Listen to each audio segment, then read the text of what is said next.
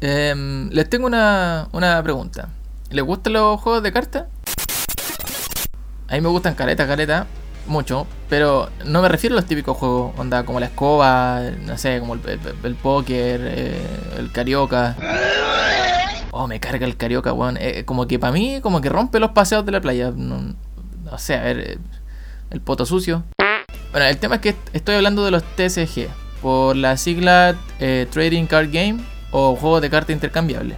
La triada más conocida mundialmente, como para que cachen, se podría decir que Yu-Gi-Oh!, Pokémon y obviamente Magic, el más antiguo de todo, Vegestorio. Oye, mi ¡ah! Te quiero en el velorio. Ya, bueno, relax. En fin, los juegos TCG se conocen básicamente porque se pueden intercambiar, pero por sobre todas las cosas, el juego consiste en que cada jugador debe contar con su propia baraja de cartas y cada carta realiza una acción diferente en el juego. Es como en el juego del 1, ¿cachan el 1? Donde ese, el más 2 hace que el siguiente jugador robe 2 cartas, o el grandioso más 4. Puta la weá, weón, me quedan 2 cartas en la mano, weón, 2 cartas, 2 weón, 2, me tiraste la... Pero imaginemos que el más 4, además de hacer que el oponente robe 4 cartas, te hace mirar la mano a tu oponente. ¿Te cacháis la ventaja? Onda, ya sabréis lo que viene, po. Pero imagina que tu oponente lanza un 6 normal, pero que ahora, además de ser un simple número, permite que el oponente baraje su mano en el mazo de cartas y vuelva a robar la misma cantidad. O sea, como que le cagáis la estrategia. Bueno, eso que parece como bien interesante, bueno, Magic es como eso. Como que cada carta tiene una habilidad distinta y la idea es armarse un mazo cuya estrategia se potencie con la sinergia. Todo depende de mí. Todo me den plata. La sinergia, como decía, existente entre las cartas de la baraja. Por eso cada jugador se arma su propia baraja, porque algunos gustan de un juego en que, no sé, pues la clave de la victoria puede ser que el oponente no pueda jugar carta. Otros a lo mejor pensarán que es más rápido atacar con puros monos chiquititos rápidamente, haciendo que el oponente no tenga tiempo de reaccionar, ¿cachai? Como que son estilos de juegos, po. Y hay un montón de esa web. Ahora el tema es cómo me armo la baraja. Bueno, podí optar a comprar barajas preconstruidas, que normalmente son básicas, pero te ayudan a comenzar con algo completo, ya bien armado, y que podí ir mejorando con el tiempo. Ahora, otra pregunta, ¿cómo voy mejorando la baraja? Eso lo podía hacer, por ejemplo, comprando sobres. Los sobres son pequeños packs de cartas donde vienen, no sé, 10 a 15 cartas al azar. Algunas son más raras, otras son más comunes. Y algunas te pueden servir la baraja y otras no. Pero entonces, ¿qué gracia tiene si no voy a saber qué me va a salir? Es como estar comprando a ciegas, pues bueno, no tiene gracia. No tenéis ni un brillo. Bueno, aquí es donde entra la T de TCG, Trading, intercambiar cartas. Claro, porque te compraste un sobre donde de las 10 cartas que venían te sirven 3 nomás. Y la otra, puta, cagaste nomás, pues. Pero resulta que tus amistades también pueden jugar juegos de cartas y tienen cartas que te sirven a ti. Entonces a lo mejor algunas tuyas le sirven a ellos y... se intercambian las cartas. Permiso que estoy tomando tecito. A ver si es que está muy caliente, ¿no?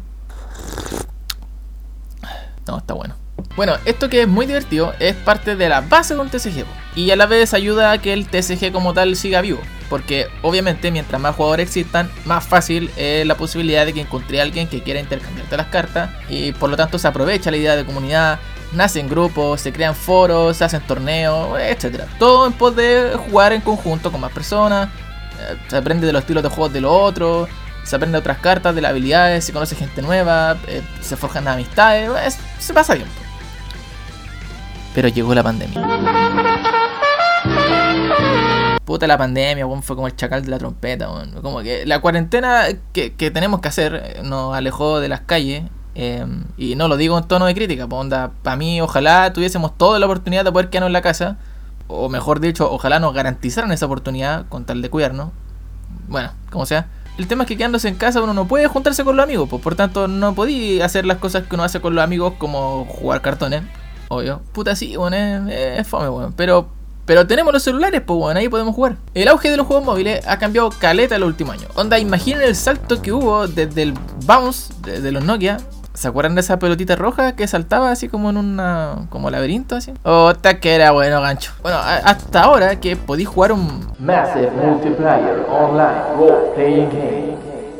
O un Final Fantasy Online en el celular. Pero weón, cáchate el manso salto de monos 3D, aventuras gráficas geniales. estrategia y obviamente, ¿por qué no? También van a meter juegos de cartas, obviamente. El Hearthstone salió hace varios años ya, le siguieron juegos como, no sé, está también Shadowverse, está Gwent, no sé si está bien dicho. Ahora salió uno del LOL, el Legends of Runeterra. ¡Ay, Runeterra! ¡Runeterra, hombre! ¡Qué tanta wea! En fin, hay hartos avances, pero todo dentro de lo mismo. Es decir, la idea de una virtualización de los juegos de cartón. Y no parece mal, onda, quiero decir... Parece un camino obvio de recorrer, porque al final del día todas las experiencias se van a virtualizar, eso es obvio, pero es claro que también no se puede hacer algo así tan fácil. Un ejemplo de eso es la mala, pésima, bueno, para mi gusto, pésima implementación de joystick y botones en los juegos de pelea, sobre todo para celulares, bueno. Onda, jugar en King of Fighter en un móvil tiene menos brillo que un zapato camusa, bueno. No tiene ni un brillo, bueno, porque se necesita esa respuesta táctil, sobre todo tener los dedos en los botones sin necesariamente presionarlos, como tenerlo ahí, ¿cachai? Como al momento de cuando se pueda, ¡pah! ¿Cachai? Tocarlo al toque. Entonces, imagina esa falta de fisicalidad, no sé. Ya estoy inventando palabras, bueno. Ahí te regalo una raya, ¿por qué tanto? No, cualquier palabreamiento. Onda, lo físico que implica jugar cartas. De partida necesitáis cartas, po, weón. Onda, cartón, papel, algo para tocar, algo tacto, ¿cachai? Pero ya, ok, tampoco es raro tomando en cuenta que en vez de comprar pósteres en los eventos de anime, como la otakuton. La otakuton, te echo de menos, weón. La otakuton de los H, tipo. Ahora se descargan las imágenes en portales decentes de imágenes. O sea, como Google Imágenes. O como Gelbor. Como los álbumes también, por ejemplo. Eso murió cuando llegó a internet. Y la capacidad de poder descargarle imágenes. Lo mismo que en Blockbuster con Netflix. Onda, Blockbuster tenía esta parada. ¿Cómo va a ser rentable, weón, para una empresa cobrar una membresía mensual? Que es prácticamente la mitad de un arriendo de una película de nosotros, po, weón. ¿Cachai? Y van a pensar que son más grandes que este pechito de Blockbuster. ¡Ja! ¡Estás más weón! Tenía que pasar, pues bueno. Bueno, ¿quién iba a pensar también que las imágenes y figuras de la serie favorita no iban a tener un costo como los álbumes de Salo, ¿cachai? Onda, llegó internet, era obvio. Entonces, no es difícil pensar en la posibilidad de virtualizar un juego de cartas, pues. Pero entonces, otra pregunta. ¿Cómo se le hace entonces? Partamos por la base de que se agrega un tablero, onda, podéis ver tu mano constantemente, la mano de tu oponente se ve al revés porque... obvio. Y tenía una pantalla dedicada, no sé, a armar el mazo, ¿cierto? El sistema de partida es mucho más inteligente porque tiene una memoria que recuerda y registra cada jugada que tú vayas haciendo en el orden en que se hizo específicamente. Así evitáis errores hueones como... ¡Oh, se me olvidó robar carta, weón! Una paja de error, weón. Y aparte, no sé, pues podéis comprar y abrir sobres también, pues, con el mismo sistema. Donde sí, te salen cartas al azar, algunas son más raras que otras, algunas te pueden servir, otras no. Entonces las que no te sirven las enrolláis y te las metes por el... Aquí llegamos a un problema. Y este es el gran problema de los juegos de cartas virtuales. Y es que en la gran mayoría no es posible cambiar las cartas con otras personas. Se han creado sistemas de intercambio por donación dentro de los clanes. Esta weá de donación entre clanes que sonó como a trabalengua se refiere a que primero tenéis que formar parte de un clan o crear un plan tú mismo. Un clan, weón. Lo he dicho como 8 veces esta frase. ¡8 veces! Podéis crear un clan tú mismo. ¡Salió, weón! Me salió. Un clan donde se puedan añadir más jugadores, pero aún así no podéis simplemente cambiar carta al tiro, sino que tenéis que pedir que te donen las cartas, ¿cachai? Onda así como, puta cabro, weón, necesito un caballero negro, weón, ¿quién tiene? Y todos los weones del clan que tengan la carta la pueden donar. Pero ojo, solo obtenéis una cuando la cantidad de cartas donadas llega, no sé, a un número. Ponte tú 200, 100, lo que queráis. O sea, básicamente todas las cartas que se donan son las cartas que sobran, pues, weón, ¿cachai? Pero ¿qué pasa si en un futuro la carta que te sobraba te puede llegar a servir más adelante? Entonces, ¿para qué la vaya a donar? Claro, porque en el mundo real a lo mejor con tus amigos tú le decís, ya, yo te paso esta carta, weón, me pasáis esta, y si más rato voy a un torneo, voy a pasar la carta de vuelta, sí, no hay drama, weón, si aquí somos hermanos, ¿qué pasa aquí? Sí. Pero, weón, en un juego, weón, ya, sí, yo te dono carta, ah, pero después me las donáis, cri, cri, weón, se fue, se desconectó, nunca más volvió, borró la cuenta, cagaste, pues, weón, porque si igual están pidiendo una carta es porque una, o es rara, es decir, ¿quién chucha va a donar una carta rara? O la otra es porque no le ha salido, pues.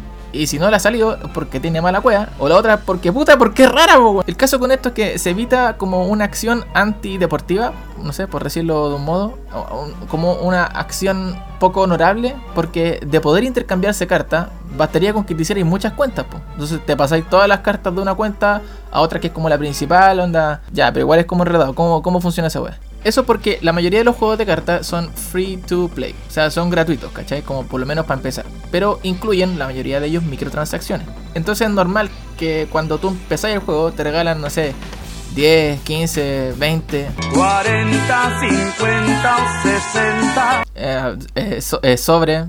Te crear un grupo, una cantidad de sobras para que los podáis abrir y te podáis comenzar a armar tus barajas con las cartas que te salieron. Entonces, si esos sobres los regalan y me faltan copias de una carta poderosa, podría entonces crear otra cuenta, recibir los sobres que me regalan y esperar que me salgan esas copias en la otra cuenta y después me la paso en mi cuenta principal, ¿no? Sí, pues, pero es penca la huevo, porque en la vida real eso no pasa, pues. Onda, imagina que te pasan 10 sobres de regalo para que empecé a jugar un juego en un evento, así, ¿cachai? Luego te ponís como otra ropa, te cambias de gorro nomás y vas ya con el tipo de nuevo para poder pedir los 10 sobres de regalo, en plan... Oiga, pero usted ya vino. No, nunca, no.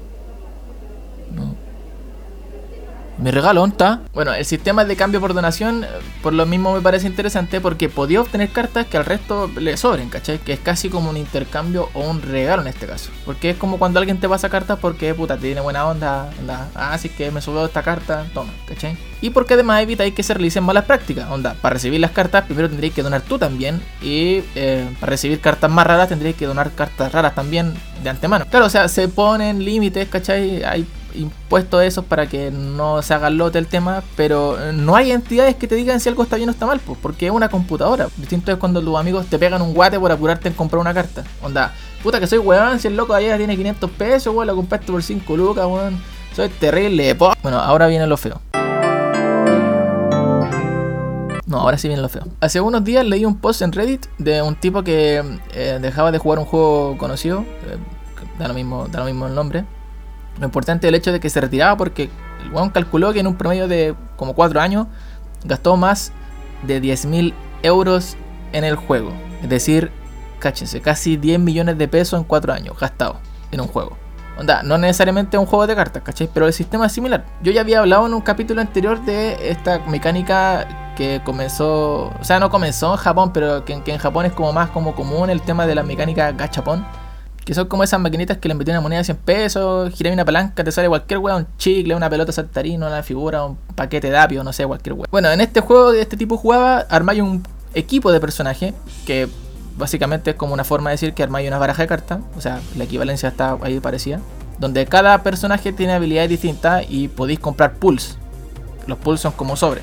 En realidad, en el juego los pulls son como tiradas de una suerte de ruleta, por decirlo así, donde aparecen como entre 5 a 10 personajes al azar. Algunos son más raros que otros. Y puta, adivinen qué. Te la ganan algunos al comenzar y el resto los podéis comprar. Oh. Ya, ok.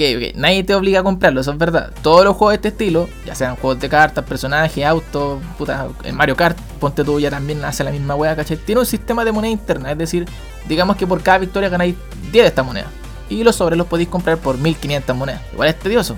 Pero también podías gastar 500 pesos y te compráis un sobre el toque, ¿cachai? ¿No? Ahora, 500 pesos a lo mejor no es nada, ¿cachai? Pero es porque es poquito en términos de lo rápido que lo podéis gastar, onda, se te va el toque, ¿cachai? Pero por lo mismo podéis fácilmente gastar de 3 a 5 lucas así como en un rato, solamente tirando la suerte, o diciendo así como, ya puta, lo voy a poner 500, ya, una luca.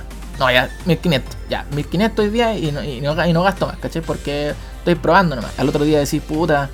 Igual le pongo una luca más, ¿cachai? Y así vais sumando, pues, ¿cachai? Suma y sigue. Ahora, nuevamente, otra vez, nadie te obliga a comprarlo, ¿cachai? Ni mucho menos comprar tantos sobres o tantos pulls de personajes. Pero aquí nos enfrentamos al segundo gran problema de los juegos virtuales de este estilo gacha. Y es que hay un ciclo vicioso al que es muy sencillo de entrar.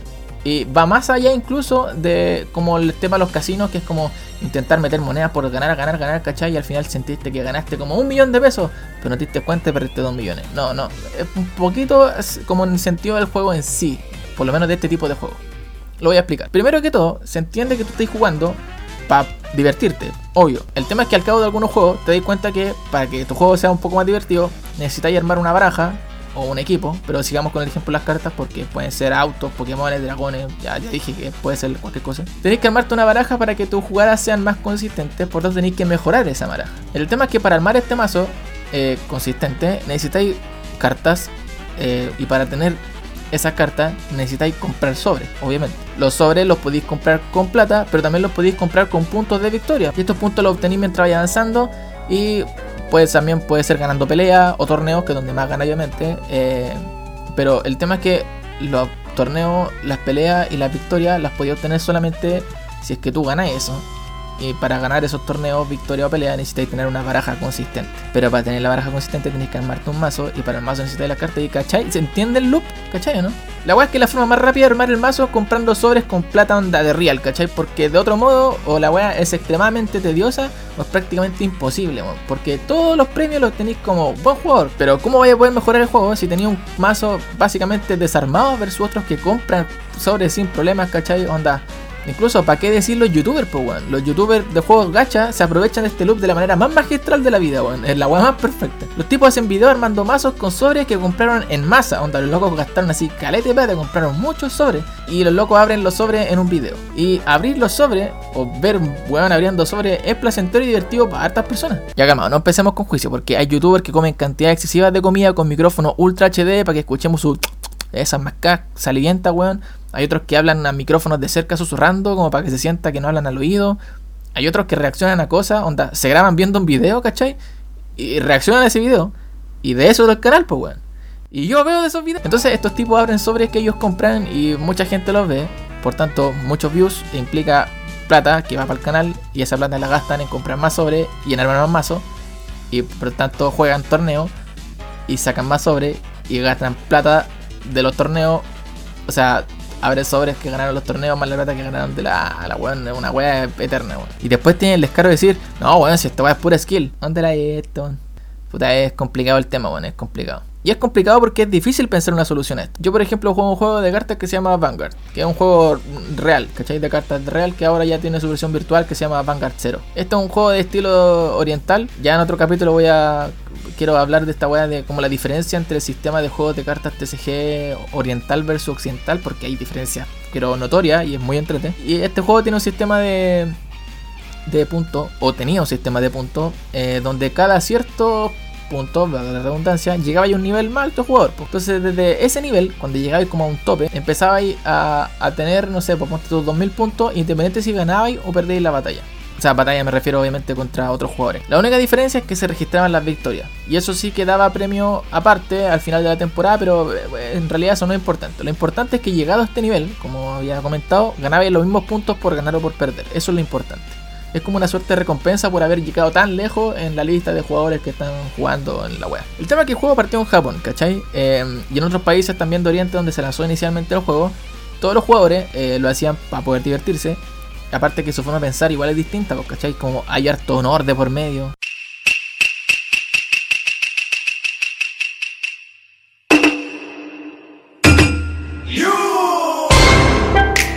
Y bueno, puta, la idea era poder dar lo mejor de ti en cada batalla, Gambare, Kudasai, toda esa weá, ¿cachai? Y hasta que unos meses después el juego se lanzó globalmente y quedó la caga. Y quedó la caga porque en este lado del planeta, como aquí hay puros hueones ladrones, ¿cachai? Se dieron cuenta que podíais obtener un sobre cada 100.000 puntos. Ya, no hay nada de malo en eso.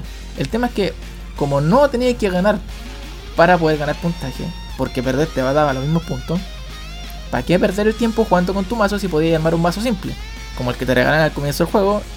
Entonces al final jugabais y cedíais el turno, como paso a paso todo el rato. ¿Y qué es lo que pasaba? Claro, que el juego prácticamente no se jugaba, solamente se cedía el turno, porque no te podías rendir. Si te rendías y no ganabais puntos, entonces el juego terminaba rápido, se terminaba el encuentro, perdíais pero ganabais los puntos igual, ¿cachai? Y esos puntos igual te servían para poder comprar los sobres y armar la vara. Y se empezó a nombrar estos tipos, o mazos en realidad, BP Farmers. BP por Vanguard Point, o puntos Vanguard, que es como el juego. Y farmer porque es un término utilizado en el mundo de los juegos para indicar una acción repetitiva que trae consigo recompensas de algún tipo. Onda, farmear algo. Y farm granja, pues, weón, ¿cachai? Que es como el hecho repetitivo de sacar lechuga o uvos para la vendimia, ¿vio? Bueno, los VP farmers eran zombies, weón. Son jugadores que solamente utilizaban mazos lo más sencillo posible con tal de perder más rápido, no gastar tanto tiempo, poder sacar los puntos y, weón, pelear contra ellos. Tomando en cuenta que el sistema de encuentro del contrincante era aleatorio mundialmente, aún así era algo súper común. Tanto así que Butcherbot, la empresa responsable del juego, dijo: no, esto bueno es dejar la cagada, como que arruinaron el sistema de juegos, si la weá estaba bien, casi como está, vamos a tener que cambiarlo. Y lo cambiaron. El cambio implica ahora que obtienes 3000 puntos si tú ganas, y si tú pierdes, obtienes 500 por cada punto de daño hecho al oponente. Lo máximo que le voy a hacer son 6, por tanto, lo máximo habiendo perdido son 5, 5 por 5, 25, son 2500 puntos, son 500 puntos menos que los que se hubiese ganado. O sea, aún así sigue siendo más puntaje que lo que se ganaba antes, que eran 2000, ganar yo perdiera. Pero implica que por lo menos tenéis que jugar, onda, jugar, pues weón, meterle mano al asunto, porque puta, ¿para qué vaya a jugar si no vaya a jugar, pues? Lo demás que se dividió la gente. Están los que defendían el juego y los que siguen opinando que en realidad el sistema de obtención de sobres sin gastar plata es tan tedioso que era la única manera que tenían para poder obtener puntos rápidamente. Onda, refiriéndome a los BB Farmers, ¿cachai? Y es que en cierta medida igual tienen razón, pero no tanto por Vanguard, sino porque todos los juegos que llevan una mecánica gacha, onda, el sistema en sí está viciado, ¿cachai? Ya se sabe que no es free to play, onda, es pay to win, es decir, pagar para ganar. Mira, onda, yo mismo no soy para nada bueno jugando juegos de cartas, pero me divierto harto, ¿cachai? Años atrás jugué Mito Leyenda y puta, gasté caleta de plata en cartas y me armé una baja bien potente, pero incluso así perdía muchas veces porque en realidad de verdad que soy malo. Pero la ventaja que eso tenía era notoria, era muy notoria, bueno. Yo a veces ganaba literalmente porque las cartas que tenía eran las precisas y que esas cartas no las podía obtener de otra manera si no las compraba directamente. Si lo piensan bien, no es el fútbol la misma weá, onda, no es de extrañar que los mismos equipos sean siempre los mismos weones que se reparten las copas, porque son equipos conocidos y eso los hace grandes, por tanto obtienen dinero, compran jugadores mejores, logran ganar copas y con eso se hacen conocidos, por tanto grandes, compran jugadores, ganan copas, se hacen conocidos y puta weón, el ciclo, pues weón. Onda, con ese ciclo weón el equipo Tirilken jamás va a lograr llegar a grandes ligas, pues weón, porque son esos equipos los que sostienen las victorias de los que están más arriba, así como los jugadores free to play que no tienen barajas tan buenas, por tanto son comida para los torneos, son carnadas para que los que tengan buenas barajas logren puesto alto. La típica promesa de que no, bueno, si jugáis bien, traéis mejor y la weá, porque claro, weón, obviemos que los mejores jugadores tienen cartas raras de alto valor. Esa weá nadie los cuestiona. Es muy parecido a un sistema económico harto conocido en que puta, hay millonarios a punta de pobres que lo sostienen. Rígido, ¿cierto? Puta, no quería terminar el capítulo así, pero puta, nah, al final los juegos siempre como que apañan a analizar la vida, ¿cierto? Por eso mismo los invito al próximo capítulo donde vamos a analizar cómo Just Dance influenció esa mierda TikTok. Bueno, igual no puedo terminar esto sin intentar pensar al menos de qué modo podemos mejorar la situación de los juegos con gacha. Onda, ¿es posible evitar esos loops? Está claro que los juegos con gacha están lejos de terminar, muy lejos, pero si nos remontamos solamente a los juegos de cartas, como para tomar el tema en específico de lo que estoy hablando, quizá una forma de solucionarlo es acercarlo a la realidad, po. Onda, comprando cartas como un mazo inicial o sobre y que se permita el intercambio entre los jugadores. Quizá por rareza, para evitar cambios raros como una carta común por una muy rara, por ejemplo. Pero bueno, se entiende. El tema es que sea como en la vida real, onda, tú tenés que comprar las cartas pues, con las que querés jugar. Ahora, ¿quieres que te regalen cartas? Que también se pueda entonces, porque podría existir una modalidad, no sé, de amistad. Puta, no sé, pues amigos, seguidores por ejemplo de cuentas, de conocidos que tengáis. El tema es que mientras vais jugando o mientras vais cambiando cartas, etcétera, va aumentando estos puntos de amistad, por dar un ejemplo, y se puede llegar a un punto en el que podías hacer cambios con menor restricción, o incluso que te puedan pasar cartas sin que tengáis que pasar una de intercambio. Es como algo similar al sistema de puntuación de amistad del Pokémon GO, no sé, para los que juegan el juego probablemente lo van a entender. El tema es que vais a tener que gastar plata sí o sí para poder jugarlo, y no encuentro que sea malo. Onda, sé que suena así, pero puta, los juegos de cartas normales, comunes y corrientes de la vida real son así, po, y se mantienen así. Claro, dejando de lado las diferencias, parte de lo que ganan, por ejemplo, se utilizan para imprimir nuevas ediciones, pero puta, no sé, piensen en todas las posibilidades extra o características únicas que tiene un juego de móvil que no puede existir de otra manera y que en la vida real sería imposible.